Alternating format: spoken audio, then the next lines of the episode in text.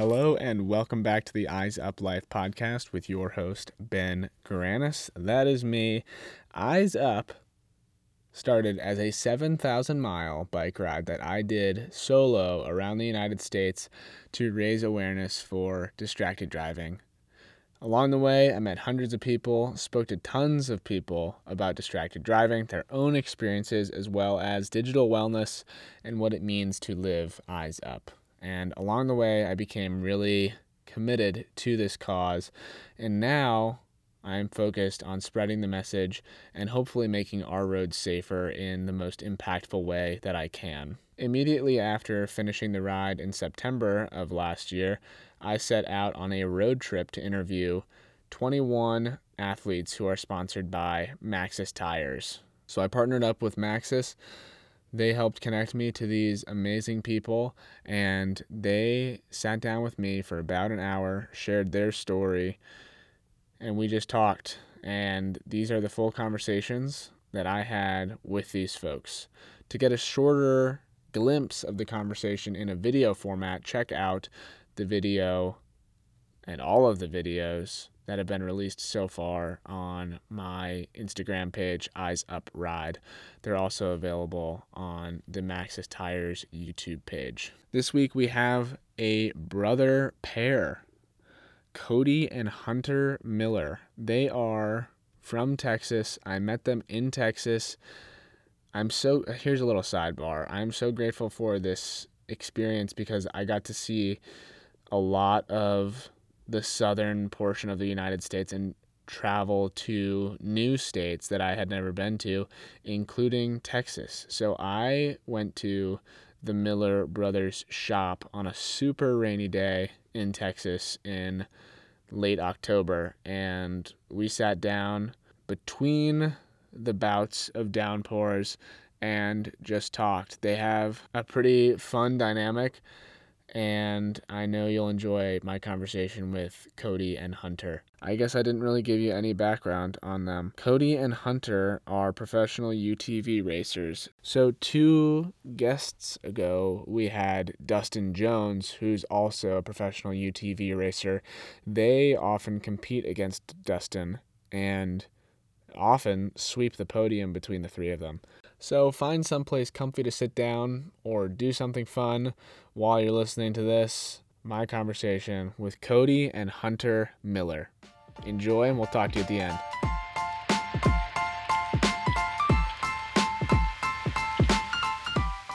Uh, my name's Hunter Miller, and I'm from Greenville, Texas. My name's Cody Miller. I'm from Greenville, Texas. So you guys are brothers. Yeah, we're brothers. We've uh, we've Not been racing. choice. Yeah, we've been racing against each other our whole lives, and we like to think that uh, part of the reason for our success is that we always had competition. Uh, we had competition 100% of the time, whether we were practicing or racing. We've always been our closest competitors. It seems like we can't. Uh, neither one can quite outrun the other uh, for any given period of time. So usually I'll win a championship and then he'll win the same championship the next year or vice versa and it's just back and forth nonstop. Who's older? I'm older. Uh, like to point out, Cody hadn't man- managed to win KOH yet, though. So, And what's KOH for? uh, for everybody that doesn't know, KOH is uh, King of the Hammers. It's our biggest race on our calendar every year. Um, runs from the end of January to the beginning of February. Um, it, it's all the big guys. It's their main focus. So I haven't won KOH yet, but last year I did finish second and how did you finish? No, you didn't. I got second. You you got like 15th. Shit. Yeah. So uh, I haven't won KOH yet, but I'd like or to even point done out very that, good. uh, so. I did finish the 4400 race in eighth place this year, and how did you finish? I didn't. Oh, Nobody remembers that though. Um, so explain to me and to everyone who doesn't know what sort of racing you do, what what you race, and what what that's like.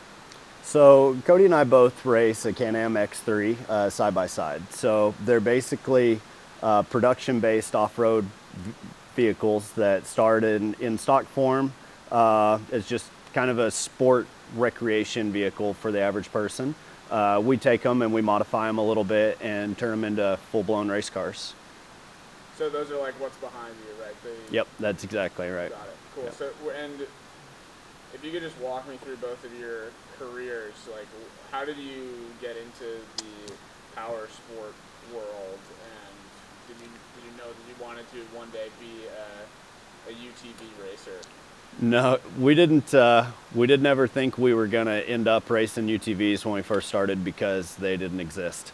So, um, you know, at least in the form they are now. So, we started racing when I was six years old. Um, I'm 36 now. So, um, we started when we were little kids on dirt bikes. My dad got us some for Christmas and started racing each other in the pasture and then went on to our local motocross track. Um, eventually got onto quads and started racing motocross on quads. Went all the way through um, a professional career in those. Um, and we were both racing for Can Am in 2011, and they asked if we had any interest in getting into side by sides. Uh, it was a brand new segment for them, and they had just come out with the Commander. Um, so, of course, we, we took them up on that. And local series started, created a class for them as a cross country series, and it just kind of grew from there. Um, around 2014, we switched, retired from ATV motocross, and are now focused 100% on side by side since then. And so, did you guys start at the same time, or something where Hunter started as the older? How much older are you? Then? I'm, I'm only a year older, Okay, so so yeah. it's- Cody Cody turned 35 yesterday, and I'm 36. Oh, happy so. birthday! Oh, thank you. Oh, that's awesome. Yeah. Yeah. Um, so, did you guys jump into it at the same time, or?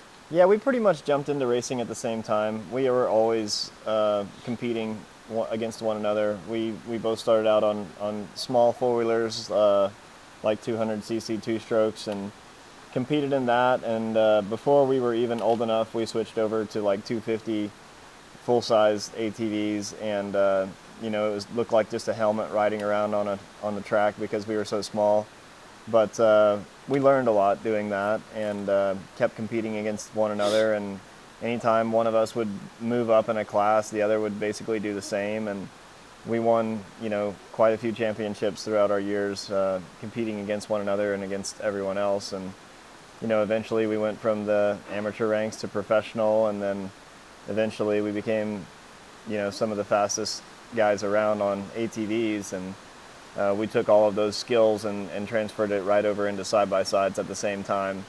And uh, immediately, whenever we started racing side by sides, we were winning championships, and we've won championships ever since. And that's been for the last 10 years now. What was something growing up that fed into your passion for the sport versus going into any other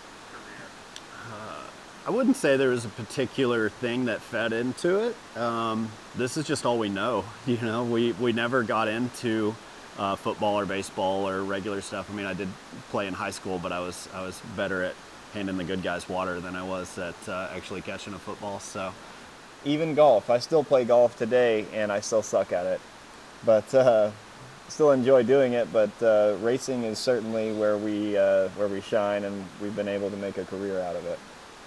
What do you think is a, a trait or something that's uh, given you guys an edge and helped you put you at the front of the racing world versus other folks? Um, I'd say the trait that uh, gets us ahead of, of most other people, I guess, would just come down to our work ethic. Um, these things are a ton of work, and the more you put into it, the more you're going to get out of it. You know, just constantly, always trying to improve, always trying to make things better. Um, so, eh, work ethic is definitely one of the big ones for sure.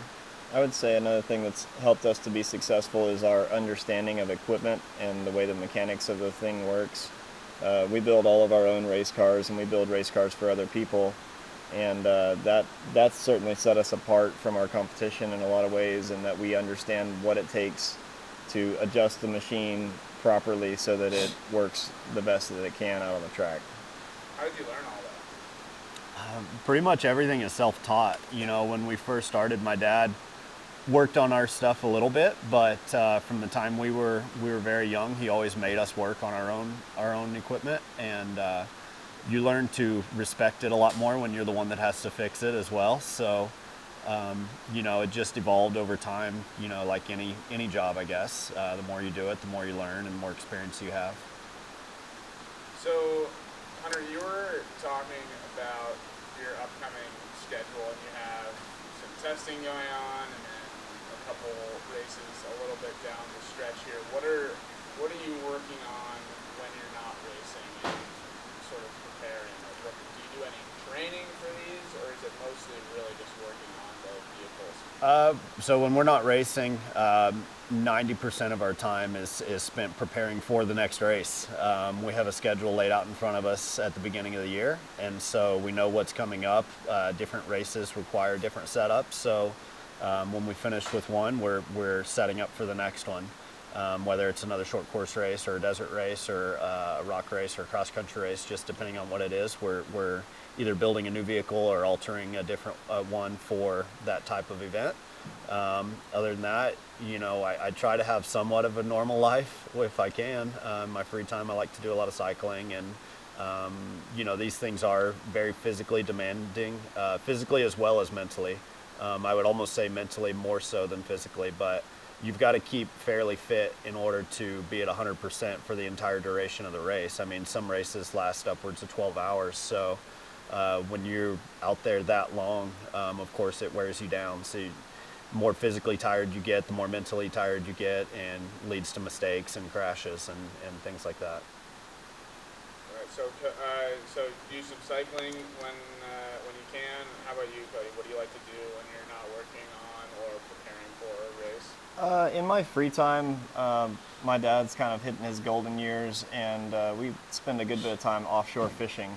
Uh, we travel out there probably a dozen times a year. We go out, you know, 50, 60, 100 miles offshore, and uh, we get to be the captain and the guide and everything all at once. And we usually bring back boatloads of fish, and we have a great time doing it. You know, we're just kind of making memories and uh, enjoying life and enjoying being outdoors. You know, I also like to hunt and stuff a little bit as well. Certainly, just enjoy being uh, in the outdoors. What? Uh, where do you guys go fishing? Uh, we go to the Gulf of Mexico. Uh, it's our closest, you know, part of the ocean that we can get to. Sometimes we go down to Venice, Louisiana, which is like the very tip of the boot where the Mississippi dumps into the ocean. And uh, if we're not there, then we go down to uh, like Port O'Connor, Port Aransas. Uh, you know, those those different areas down there. It's still about a six-hour drive for us, but uh, you know, the fishing's good, and we certainly enjoy it. And then you spend a, a, good portion of the year the road traveling for various races and events. So what's what's that like getting to travel together? Who comes with you? What's what's that whole process like? We don't actually travel together. Typically, uh, you know, our series schedule, our our season starts late January and it runs through all the way through December, pretty much. Um, so we're constantly racing. We're fortunate that a lot of the stuff we do out through throughout the year is relatively close within a couple hours. Um, but a lot of the bigger races, he, he drives all the stuff out there, and I hop on an airplane because, but uh, not just for fun, but I also help manage our family glass business. So as much time as I can spend here working, uh, the better. And so there's really no point in both of us sitting in in front seat of a motorhome driving across the country. So tell me about um, well, tell me what, what comes to mind when you hear distracted driving. Cars crashing into each other. Uh, for me, distracted driving is something I see all the time because I'm I'm driving around a rig that's uh, 80 feet long and you know it's a semi truck and it doesn't slow down very fast. So I always have to give myself a lot of room between me and the traffic in front of me so that uh, if something happens, you know I can I can avoid it or slow down in time. And uh, certainly I I just cringe every time I see someone in a, a, passenger vehicle that just is right on the butt end of somebody in front of them and, and swerving in and out of traffic. You know, it's just it's just an accident waiting to happen. How about for you, Hunter? Yeah, same thing. I mean, you know, smartphones uh, are such an awesome thing because we have so much access to information, but you also even catch yourself like everybody is completely addicted to them. You know, um, every second that it's not in their hand, it seems like they just want to grab it and, and look at it, you know, for almost no reason. And, and that transfers over to when people are driving down the road.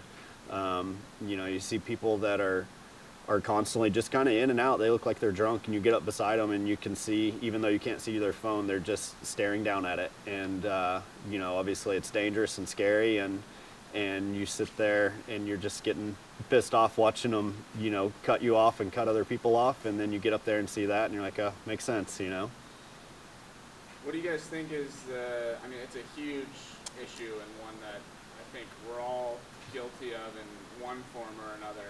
Um, Yeah. Being distracted, not necessarily texting while driving, but there's, I mean, increasing number of things in our cars and vehicles that have that can distract us, like touchscreens and everything like that. So, what, it doesn't seem like it's trending in a direction that's going to make it easier for us to be distraction free. So, what uh, is there something that you think might solve the problem or move us in a more positive direction? You know, as, as scary as it seems to have self driving vehicles, um, it also seems like that might be safer than what we're dealing with right now, you know. Um, right now, yeah, people are operating the vehicles, but they're only operating it at probably 20%, you know, because the other 80% of the time is sitting there going back and forth between their phone and the road. You know, they probably spend, you know, three or four seconds looking at their phone and then a half a second looking at the road. So, you know, it, it, that's one thing I think uh, that could help possibly. Um, another one would be just a little bit of self control on everybody's part, but that's a lot easier said than done.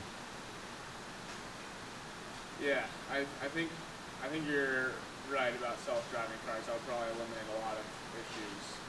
They're, quite a bit down the road, I imagine, given how things are right now. Um, what what about in the meantime? What's what would you say to someone who, like Cody, you've seen tons of people from your truck as you're driving or driving distracted. What what would you say to them to try to get them to realize the consequences of what they're doing? Um, one of my bigger pet peeves whenever people are driving is that uh, the passing lane is for passing.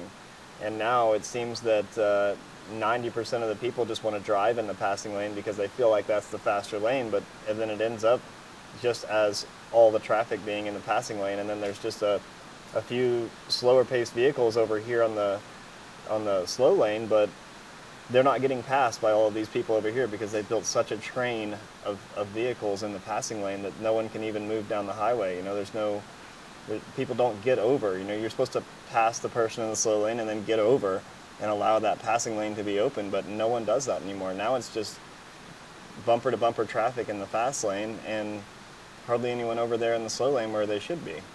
And that's, uh, that's a big problem. I mean, a lot of the people that get irritated and start having road rage is because they can't make passes on the highway. You know, they want to go down the road faster than the person in the slow lane, but they can't because of all the people stacked up in the fast lane that aren't paying attention.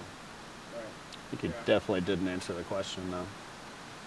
No, that's a good thought. I mean, I, I totally hear you, and I think you could probably, I mean, we could try to unpack like why people are staying in the passing lane more, and I think one argument you could make is that everyone is so focused on their priorities, and I think that kind of ties into our phone use. And my feeling is that our phones kind of teach us that the world revolves around each and every one of us, not around everyone else.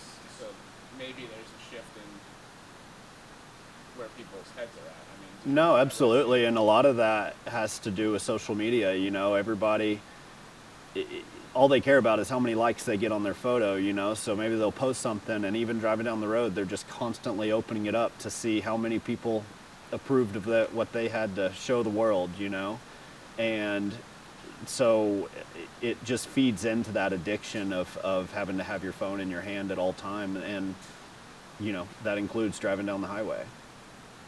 What, so yeah, so let's talk about your each of your uses of social media to promote your careers. Like how, how big of a role does it play, and what's what's that like?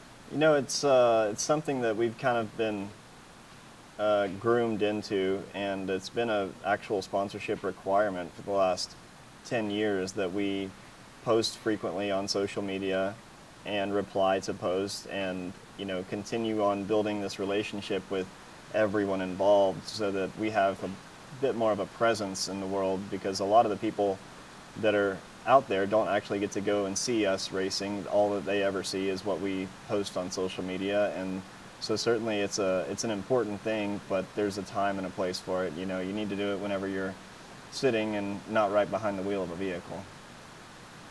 How like how often do you guys post and how like in your everyday life how how much are you actually on like engaging with social media? You know, I'm uh, I'm engaging with it every single day. I get tons and tons of private messages, and uh, you know, just asking questions about side by sides and mechanical questions and technical questions, and and I really enjoy um, helping people. You know, and, and the easiest way for them to get a hold of me is obviously through social media. Um, I don't I'm more of a private person, so I don't like to just put my life out there for everybody to see. So most of the stuff that I post is around when we're at races, of course. Um, Cody shows his his personal life a little more than uh, than I do, but maybe that's just because he gets to go do more fun stuff than I do, I guess. Hmm. But uh, no, I mean, I, I try to keep everybody up to date with what's going on, with uh, what's relative to my career, obviously. Uh, my personal life, I kind of keep it to myself.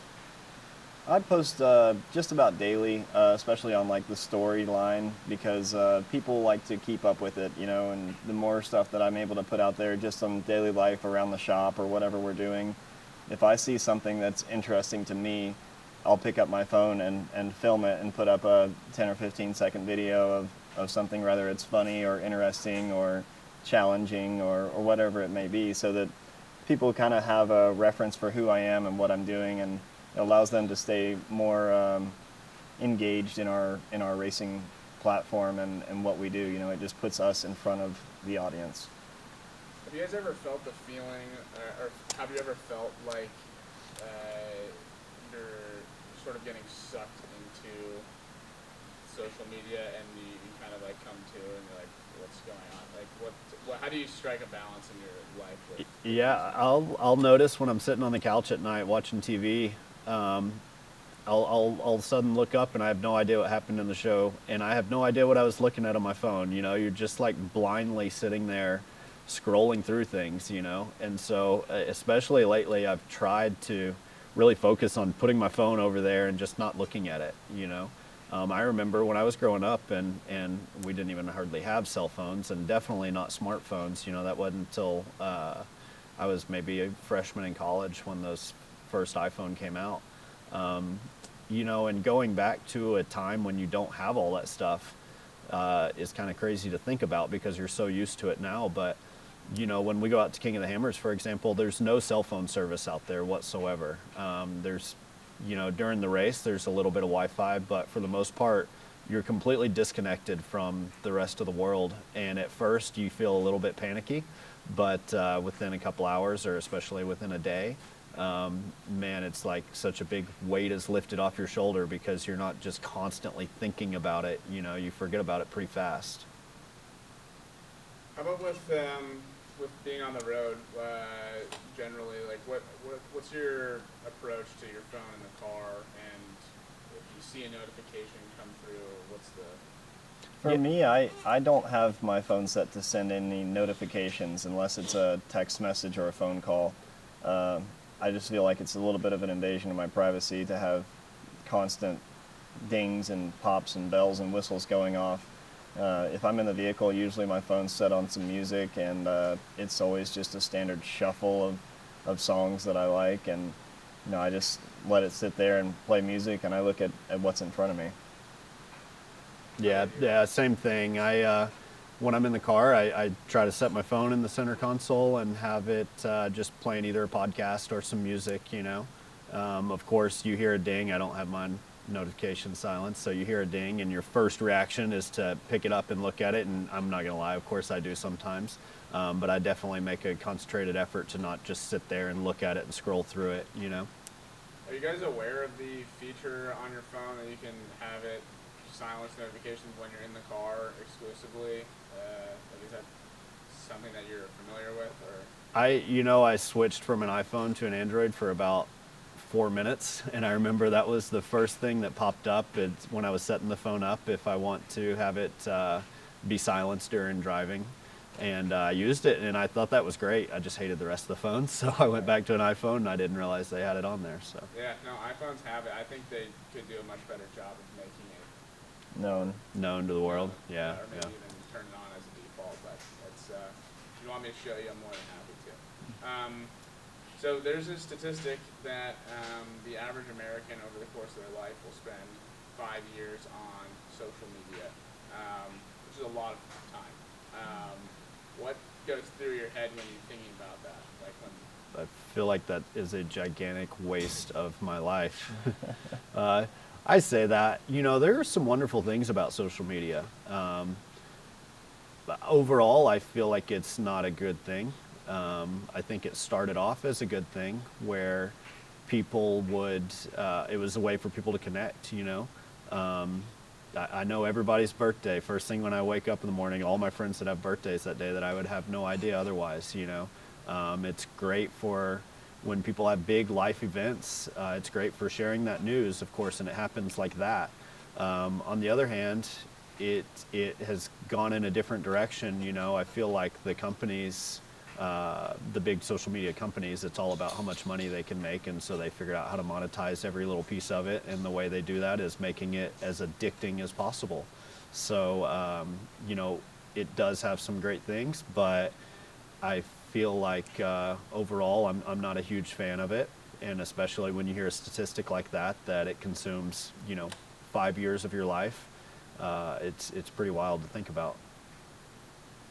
I think it's kind of a, I think it's kind of a sad thing these days that uh, your phones are constantly listening to everything that you're saying. Even this interview right now, our phones are picking up our keywords, and I'll get advertisements after this that are keyed towards what we've said, and that definitely feels like an invasion of privacy. You know, for any of my music apps or anything else, that I always pay for a subscription so I don't have to hear the commercials, and then, sure enough, as soon as you get on social media and you scroll up twice, you see a, an ad for whatever you are having a conversation about that day. And that certainly feels a little bit intrusive to me. Yeah, yeah, it's definitely a, a wild world, and there's you know there's ways to, to turn that off, but they don't make it easy. No. it's, you know it's very No, they, they definitely don't tell you how to turn that off uh, up front. That's for Yeah. sure. Yeah. Because that's how they make their money. You know. Absolutely. Um, what would you guys say? Uh, just some advice. You know, you have a lot of people that watch what you do, whether that's in person or you know on social media or on these beautiful videos that you have of your races on YouTube. Um, so people naturally look up to you. What would you say to people who are you know aspiring to be maybe not necessarily a UTV racer, but um, someone who's trying to pursue something that maybe seems loft, like too lofty or out of reach. Yeah, there's there's lots of seminars that you can listen to about success, and a lot of what they have in common is if you have a goal and something you really want to accomplish, you need to write it down and read it just about every single day so that it's in front of you and it's on your mind. You know, you should say you want to be a national champion UTV racer.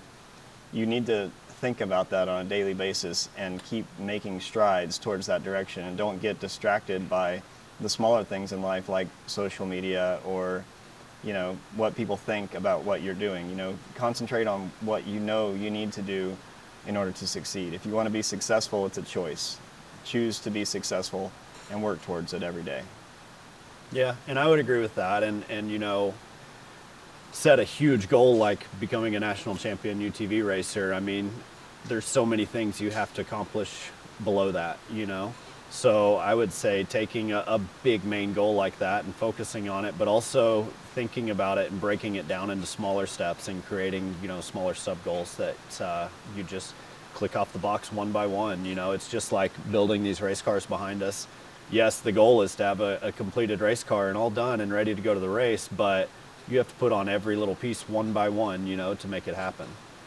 Yeah, I think that's a great metaphor for accomplishing something. Is you know when you're building these things, it's literally just Yeah. piece by piece, keeping an eye, like obviously stepping back to look at the big picture, make sure you're not building some crazy thing. But Yeah, that's it.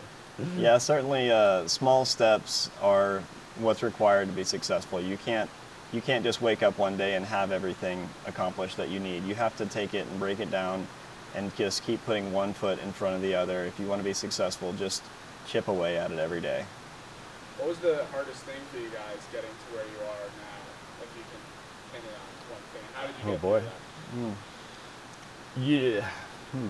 that's a good question. Um, I'd say one of the toughest things I've had to deal with over my career um, is back when I was racing motocross. I had a ton of injuries, and they weren't small.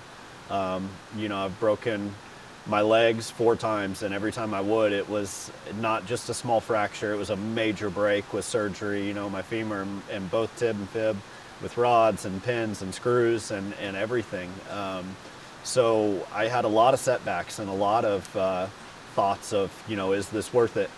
And uh, you know, when those thoughts start creeping in, and and you know, a couple hours later, it's like all I can think about is getting back to it. You know, so uh, definitely that was one of the bigger challenges I've ever had to face is is just injury after injury after injury and trying to come back from that. And before we go to you, Cody, what was the what like that's those are huge injuries to experience, and obviously continuing to race, you had that risk again. Like Mhm. what what trumped the the risk for you in your head? Um, I don't. I don't know that after I was healed, I ever thought about the risk of oh, this can happen again. You know, of course, it did happen again, but uh, it seems like every time when I would recover, um, it was just out of my head. You know, it kind of goes back to we've been doing this so long. It's it's what we know. You know, it's just who we are. You wait, you broke both of your legs multiple Yeah. So when I was I was 15 and I let no, let's see. It was 01, so I was yeah, maybe 15. And we were having a race out here and uh, it was a two-day race and I don't remember why I was riding, but I was. And uh, I was riding a, a buddy's four-wheeler that he wanted me to check out because he had just built it and we had a step up jump over there and i came over the top of the jump and landed. There was tra- one of our guys was on a tractor just prepping the track and i came over the jump and landed right in the bucket of the tractor. Crushed my jaw and luckily broke my leg and that was it you know? But the bucket hit me right there. So you know if it was that much lower it'd have been no more head. So uh, yeah yeah i got care flighted out of that. So that was a pretty long recovery. I had two pin luckily two pins that were sticking out of the bone. So it wasn't like getting them removed was just the doctor grabbed them with pliers and pulled them out. Um, so i healed up from that which took about five months and went to the first national race and i was in the b class at the time and i won that race and came back and we did a local race the next weekend and had a bike problem on the face of a jump and just landed so hard that it broke my tibia and fibia again but in a different spot. It broke it here the first time and then down here the second time. So I had two plates put in, and uh, that was healing pretty good. And then that got a staph infection. So I had to have an IV to my heart and that I had to get this antibiotic in like every four hours for, uh, I think it was like two or three months. And so that was nearly a year recovery because of the staph and having to have surgery again, get the hardware removed or part of the hardware removed. And uh, so got past that, and that was in 02. And I raced in 03 and 04 and had two really good seasons in 05. At the second national, I crashed in the start and broke my opposite tibia and fibia and had to have a rod put in that. Um, and I didn't want to start racing again. Like I pretty much missed that season. So at the end of the season, I had the rod taken out because you don't want to break your leg again with it in there, or it could be really, really bad. Um, so that was 05. Then 06, um, Cody moved up to pro, and I was racing pro am still. And uh, at the third round, second or third round, Cody crashed and broke his femur. Well, we came home and two weeks later, I went to Maryland by myself, pretty much. I had one buddy with me, and I broke my femur up there. So I was in the hot, and when I did, I got compartment syndrome in my leg, and so they had to do a fasciotomy, and I had to get blood transfusions and all that stuff. And I was up there in the uh, the hospital up there for like almost two weeks, and um, yeah, that was four four really big ones for sure. Wow. Yeah, over the course of four years. So. I think if you were thinking about the risks after Yeah. that, you wouldn't have uh, done it ever again. Yeah, maybe so. Motocross was a whole lot more dangerous than the side-by-side racing we do now. So Yeah, one of the things we really, really appreciate about racing the cars that we do now is that we're somewhat safe in comparison to what we used to be. yeah. Your biggest risk in these is like fire. Yeah, yeah. But I mean, we build them, you know, very safe so that, you know. What was the question we were leading up towards? So it was uh, like, what was the hard, like the, a big, a big challenge for you that as you moved up in your career um, and how you got through it? Um, honestly, for me, uh, one of the bigger challenges is a little different from Hunter. Uh, trying to stay focused on racing as opposed to getting caught up in like social life, uh, staying out all night and partying and, and doing things that all of my friends were doing. You know, I always had to somewhat have a curfew for myself and, and focus on, on staying focused during the day and not getting distracted at night so that I would not be worth a dang the next day. Um, trying to stay away from that nightlife, you know, has, has always been a bit of a challenge for me, but uh, kind of learned to have a healthy balance and it taught me a lot to about uh, self-respect and uh, ways to to enjoy my life and enjoy social uh, gatherings and stuff, but not to get so distracted that uh, that I would turn myself into a worthless pile of doo doo at the end of the day. Um, that's uh, that's it's always been a challenge, but it's something that's taught me a lot about self-respect and and staying goal oriented. I'm sure you're grateful that you took that route than Yeah. going down. Yeah, my life now uh, is is nothing short of bliss. I mean, I've got uh, a lot of really fun toys and a beautiful girlfriend, and I I still have a great social life. But I've been able to stay away from the distractions enough so that I've been able to be very successful. Sweet. I'm glad for both of you um, that you know, you've gotten to this point. What's something that you're excited about six months to a year? Um, So our, our biggest event of the year is always, uh, or it has been for the last four years, this King of the Hammers event. And uh, currently all the race cars that are behind me are uh, vehicles that we're building for that race. And certainly that's our, uh, that's our Super Bowl of the year. And we're always excited to get to go out and do that and to climb up this ladder that we have to do each year to prepare for it.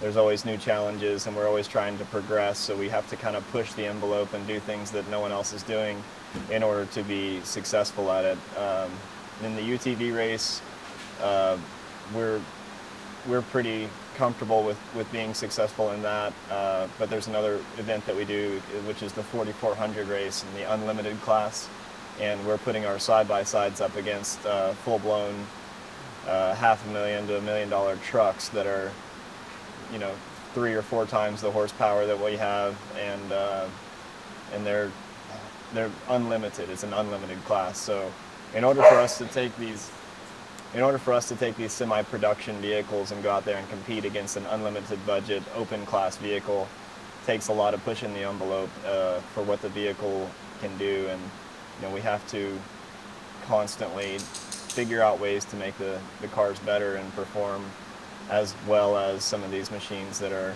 on a whole different playing field.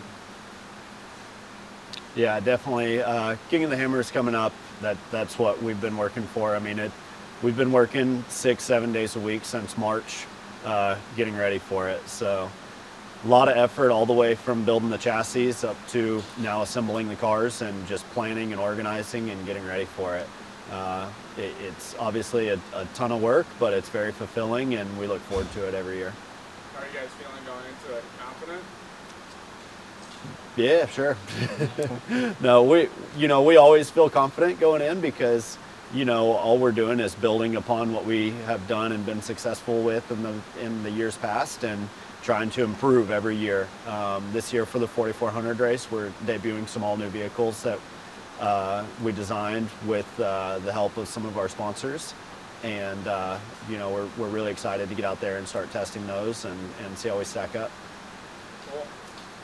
Well, I'm excited for you guys. I'll uh, look for. Are you going to do another cool video? You think? Uh, I uh, hope so. We'll see. I Yeah, guess. I'm not sure if Can-Am is going to do a video like what they did last year, but certainly we will have our own production going on of uh, daily videos that are coming out, sort of showing and sharing our experience at the King of the Hammers. How do we follow that? Uh, if you go to our YouTube channel and subscribe, uh, you can check out. We're, we're going to be uploading videos constantly throughout our experience before and after KOH, and uh, you know throughout the year, even in all of the other events as well. You know, we we constantly put up what we try and make somewhat entertaining videos that are not just about racing, but also about the daily life and the struggles and the, the real things that have to happen behind the scenes. Yeah, and, and definitely, obviously, our uh, Facebook and Instagram as well, mainly Instagram. Uh, we try to keep everybody up to date on there. Right on. All right, one last question. What's your favorite part about living in Greenville, Texas? Um, My favorite part about living here in this part of Texas is that uh, we all live on the same property here. We have our race shop, we have our glass shop. My brother has his house, and right next door I have my house, and uh, my parents live here as well. So it's uh, it's really just quite a homey feeling whenever we're here, and it's uh, it definitely feels like you know, anytime we travel to other places, it's it's enjoyable. It's nice to get away, but it's always like always dying to get back home and, and have that home atmosphere. Yeah, definitely. We have a pretty nice little setup here, and uh, we're out in the country, away from most people, and uh, but it's not a, a, far drive to town either. So um, just kind of have our own little oasis here that uh, we really enjoy. Well, thank you guys for sitting down and chatting. It was awesome. Yeah, Appreciate no it. Yeah, you bet. Thanks for driving all the way from Massachusetts. to Come talk to us. Cody and Hunter, what a duo, huh? Hope you had fun listening to that conversation. I know I had a good time talking to them. It was totally wild. Every time I talk about the different people that I interviewed, I'm just brought back to the physical location where I met them and how varied all of these places are. Uh, I met Cody and Hunter at their shop, which was they live on this giant property in Texas, and I rode or drove down a really long driveway. They had built ponds all around the place and uh, kind of a sweeping road to get to their big shop that they had just built, an absolutely beautiful building right next to their family's glass business, and uh, just a really kind of homey vibe, and especially on a rainy day, that was welcome. So, anyways, that is Cody and Hunter. If you enjoyed this episode, make sure to subscribe to the Eyes Up Life podcast. Leave it a review if you liked it. Give some feedback if you have some feedback. I always appreciate that. And also be sure to follow Eyes Up Ride on Instagram for updates. Check out the video with Cody and Hunter that just came out a couple days ago. Uh, that is on my Instagram page as well as the Maxxis Tires YouTube page, which is just Maxxis Tires. We still have a handful of episodes left in the series, so in two weeks, we'll be blessed with the presence of Jason Weigandt, who was the very first interview in the series. I met him in one of the Carolinas, I think North Carolina. Anyways, that is in two weeks. Hope you can wait that long. We'll see you then. Thanks for listening today. Be safe. Oh, and make sure you turn on the driving focus feature on your phone. If you don't know how to do it, head to eyesupride.com slash resources. It is a no-brainer and an easy way to save lives by turning off those pesky notifications while you're in the car and tempting you to take your eyes off the road when that is the only thing that matters focusing on the road ahead. Speaking of the road ahead, there's only two weeks until the next episode. We'll talk to you then. Thanks for listening. Bye bye.